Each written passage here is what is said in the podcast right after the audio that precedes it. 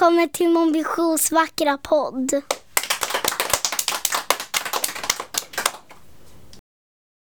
Kapitel 14 De tre pysslingarna Buske, Hyske och Fr- satt uppradade i Miriams soffa.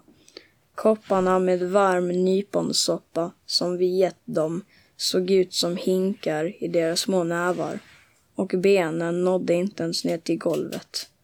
Men har vi, har vi gått hela vägen, eller har ni gått hela vägen från skogarna i norr? frågade Miriam. Det måste ha tagit veckor. Buske, som verkade vara den äldste och förnuftigaste av, eller förståndigaste av dem, ruskade på huvudet. Fort som ett fågelflax gick det, sa, sa han. Vi, får, vi for hit på självaste luftlöparna, se. Jag begrep fortfarande ingenting, fast jag hade lyssnat noga på vartenda ord de sagt. Sedan vi kom upp till Miriams salong. Miriam däremot verkade förstå. Och var finns luftlöparna nu? Fnöske, den yngste, som nog inte var särskilt förståndig alls, blinkade med ena ögat. I gott gömmelse är det, sa han nöjt. Mumsande mossa väntade på husbunden sin. Gömda luftlöpare som mumsade mossa. Vad kunde det vara för märkliga djur, om det ens var djur? Och är ni säkra på att ni tog rätt, sa Miriam. Kommer Nicholson att känna igen dem? Hyske, som förmodligen var mellanbrodern, tog en klunk av sin soppa. Nog tog vi rätt alltid, sa han. Niklassons, Niklanssons stall, stalldrängar var vi i flera hundra år och han tystnade skrämt när, döm, när dörrklockan plingade. Pinglade. Där nere i butiken, det är, det är Rustan och Lillehaj, sa jag och reste mig. Är det sant att Pysslingarna är här, sa Rustan andfått. Jag såg inga slädspår på trottoaren utanför. Jag hann inte fråga vad han menade förrän Lillehaj trängde sig förbi oss. Kommer ni från skogarna i norr? hojtade hon. Har ni hämtat hit dem? De tre pysslingarna nickade exakt samtidigt.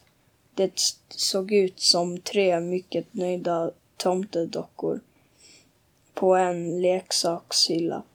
Eller så hämtade de hit oss, skrockade, skrockade Fnöske.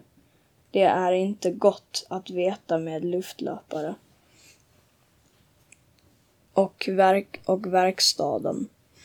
Fortsätter Rustan, Rustan. Vet ni var den finns? Buske, Hyske och Fnöske nickade igen. Under marken ligger den, sa Buske.